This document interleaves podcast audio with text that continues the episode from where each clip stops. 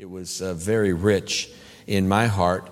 It ought to be easy for American Christians in our generation to have grateful hearts. Uh, I would argue that uh, it would be nearly impossible to identify any culture more blessed in history, in world history, than is our culture right now for the believer. And I'm grateful, and uh, I'm, I'm sure your hearts are filled with gratefulness. You do not take God's blessings for granted, but you do have a spirit of gratefulness. But I want to ask you, what should be the extent of gratefulness? How far should it extend? How vast? To what degree? And really, do we have a model, a biblical model, that we can seek to emulate regarding the, uh, the height, the depth, the length, the breadth, the width of being thankful? Well, of course, we do have a biblical model. We certainly do. The Lord Jesus Himself is our model, and we, I want us to look tonight at um, really uh, the infinite extent of gratefulness. If I could retitle uh, this message, The Infinite Extent of Gratefulness, because that is what our Savior modeled for us and what we should seek to emulate. If you look at 1 Corinthians chapter 11, 1 Corinthians chapter 11, you'll remember in verses 23 through the end of the chapter, it's reviewing disorder at the Lord's table in the church at Corinth. Paul is scolding them. Um, he is saying, You're doing all kinds of things uh, inappropriately, and uh, he is writing them a letter of rebuke. And in, as, uh, in part of that, uh, in this text, in verses 20 through, 23 through um,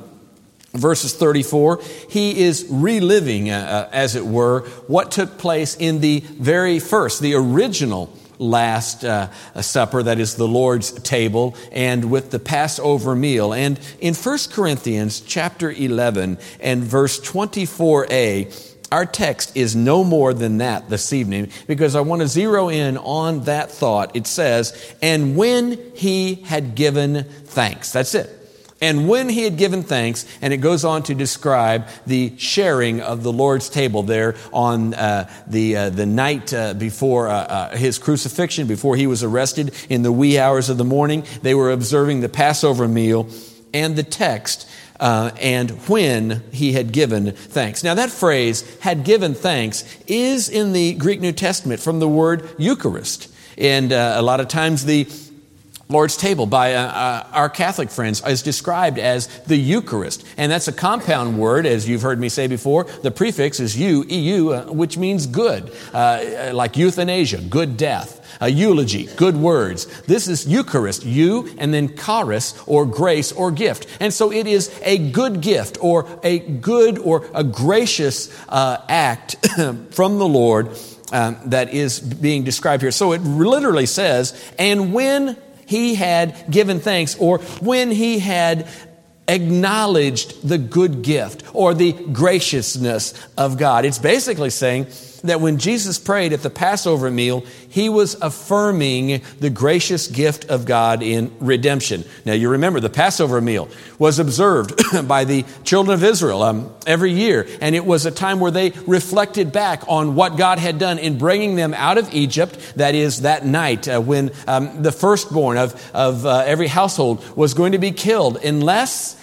there was a, an animal slain and the, the blood was painted over the doorpost and on the, on the, on the posts uh, there in the house. And that was a demonstration. That was a statement of saying, we're trusting in God, in His mercy to pass over this house when He sees the blood and all who had the blood uh, uh, uh, as, a, uh, as an act of faith that was uh, spread on their door, um, they were passed over and they did not lose the firstborn. And so, um, Israel being offered freedom instead of bondage, uh, being offered blessing instead of cursing, and being offered a homeland instead of being aliens in a foreign, foreign land would certainly uh, cause them to have uh, a, a, heart of gratefulness. Of course, as they reflected back on that, uh, their hearts would be filled with gratefulness. They had been in bondage for 400 years to Egypt, and uh, what uh, God had done in bringing them out and leading them through the Red Sea, and it, and it swallowed up the Egyptians who did not believe. And then they were taken over ultimately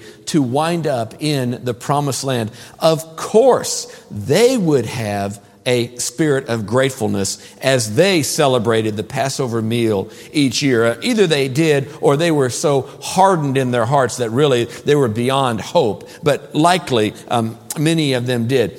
That wasn't the case, though, for Jesus. You see, when Jesus ate his final meal with his followers, uh, he was not reflecting back uh, that wasn't the focus on what uh, uh, God had done in bringing Israel out of Egypt, um, bringing them out of bondage and giving them a promised land. No, altogether different. He was uh, reflecting, he was uh, really prophesying what he was about ready to experience. And so we see in Christ the extent of gratefulness to the degree that Jesus expressed gratefulness just before the certainty just before the reality of some very important aspects of his work. And so I offer three particular thoughts about Jesus expressing gratefulness as he is approaching something, immediately facing not deliverance from bondage like Israel was, but he was facing denial and betrayal and false accusations and torture and death and the penalty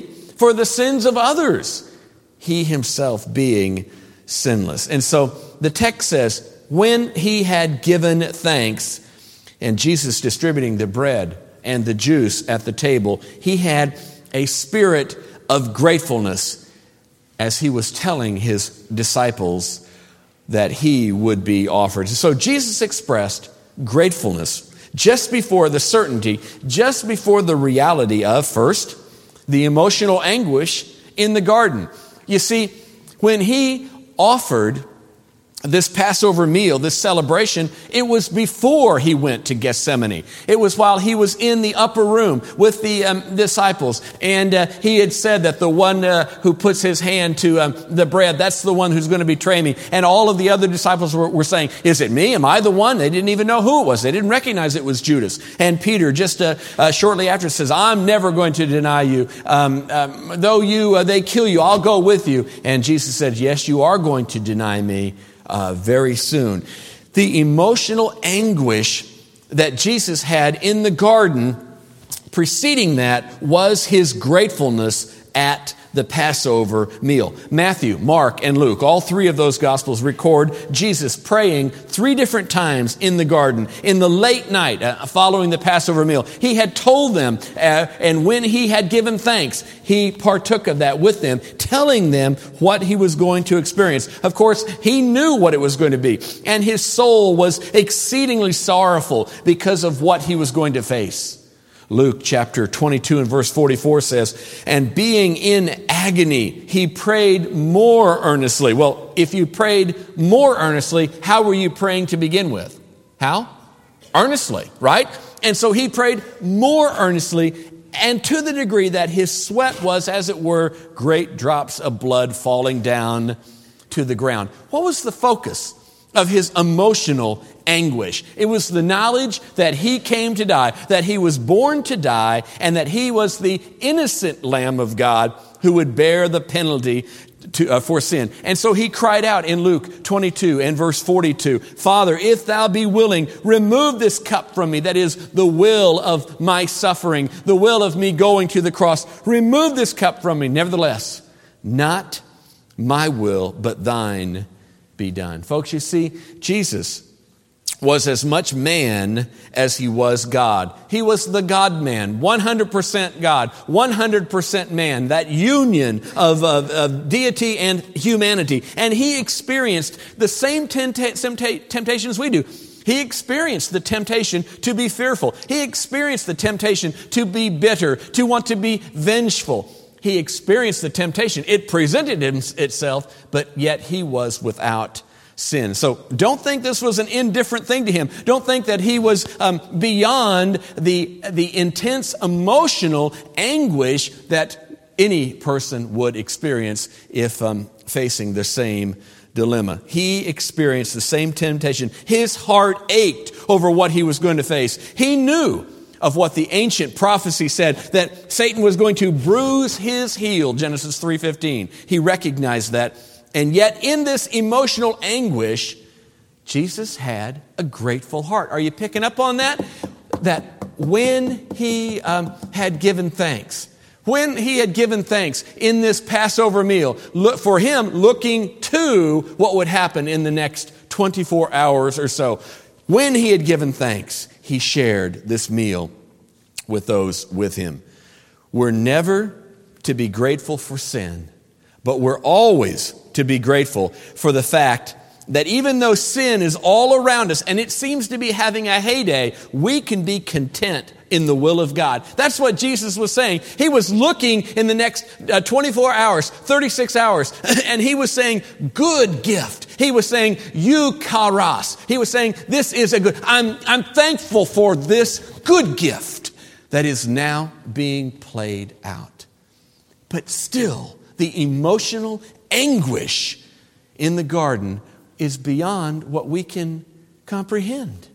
We can only imagine the degree that he suffered in his soul. Secondly, Jesus expressed gratefulness just before the certainty or the reality of the physical abuse of the passion. You see, between the Garden of Gethsemane and the cross, Jesus was beaten, he was whipped, he, his beard was ripped at, thorns were crushed into his head, he was mocked, he was spat upon, he was cursed, he was lied about, and all of the rest. And in this state of utter physical abuse, then they made him carry his own cross to Calvary. When they arrived there, the soldiers pierced his wrists, pierced his ankles with iron rods uh, that were meant to fix him to the cross. There was unbelievable physical abuse that was directed at. At him. How bad? Well, have you ever seen The Passion of the Christ? I saw it, uh, what has it been, a year or, or, or, more, maybe a year and a half ago or so. I've, I do not know that I've ever been to an R rated movie since I've been saved. I'm, I'm certain that I have not. If, if I have, I, I certainly can't remember. It's been a quarter of a century uh, anyway.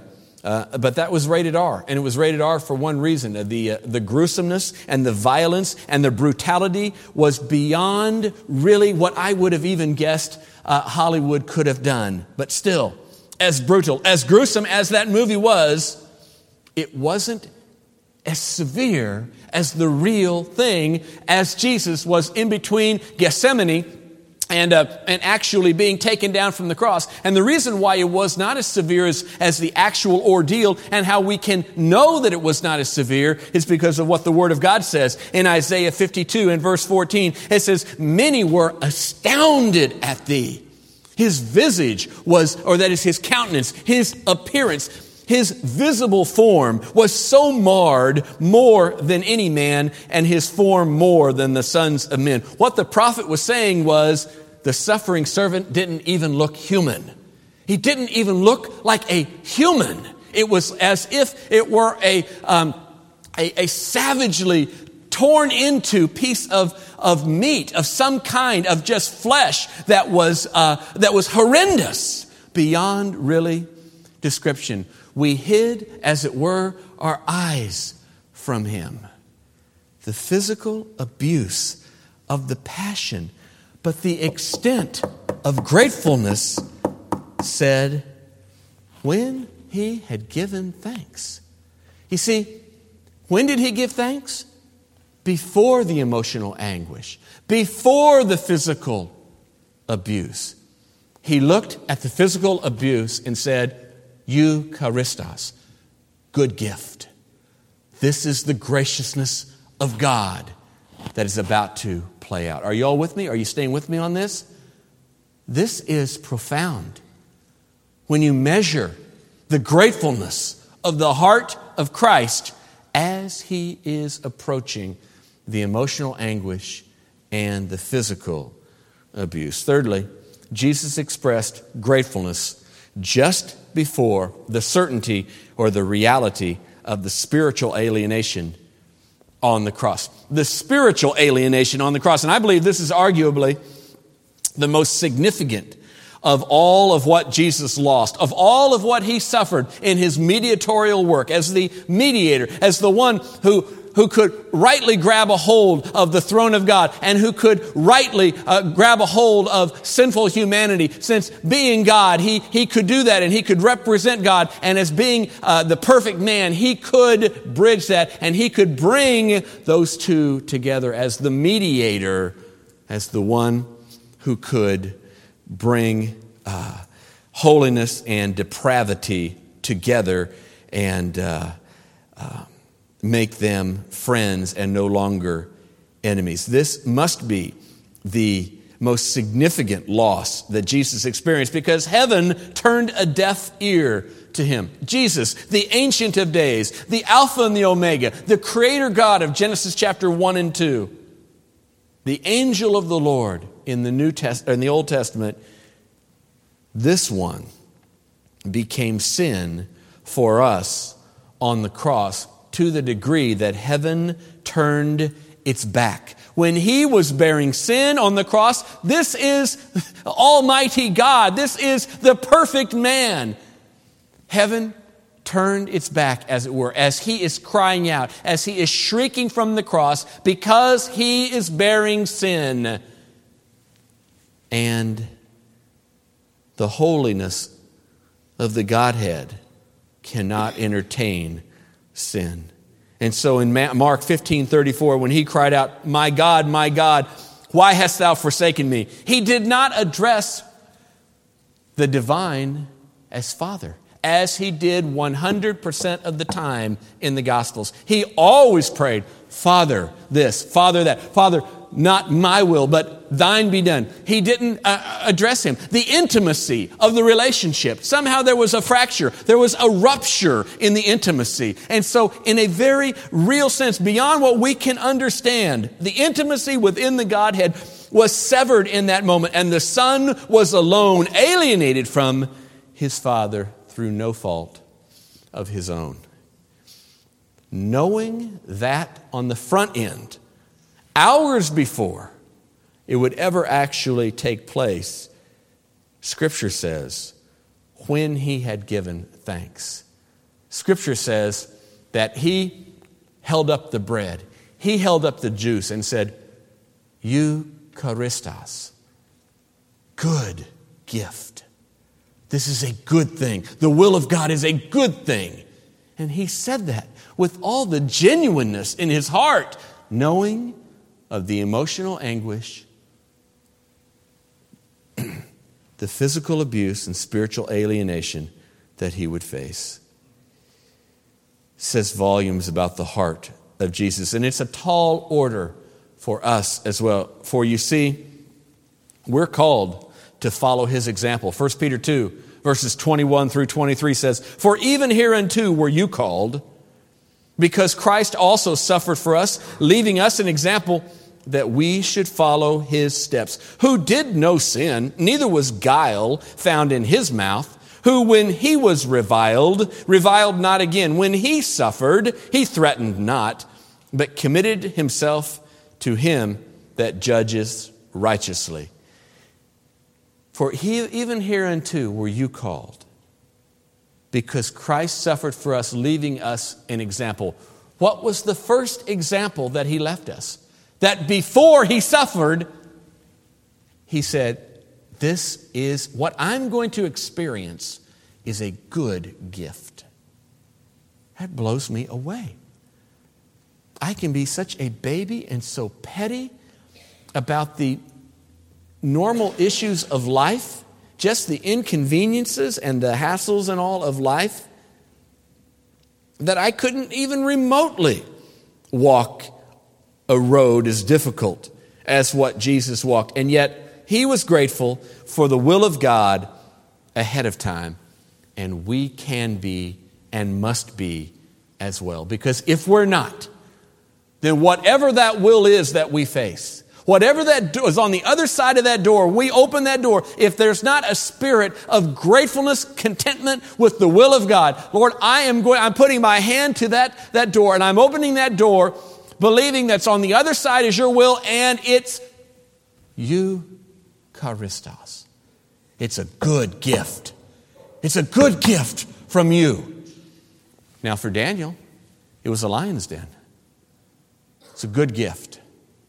For Shadrach, Meshach, and Abednego, it was a fiery furnace. It was a good gift. Not that sin is good, but the providential will of God.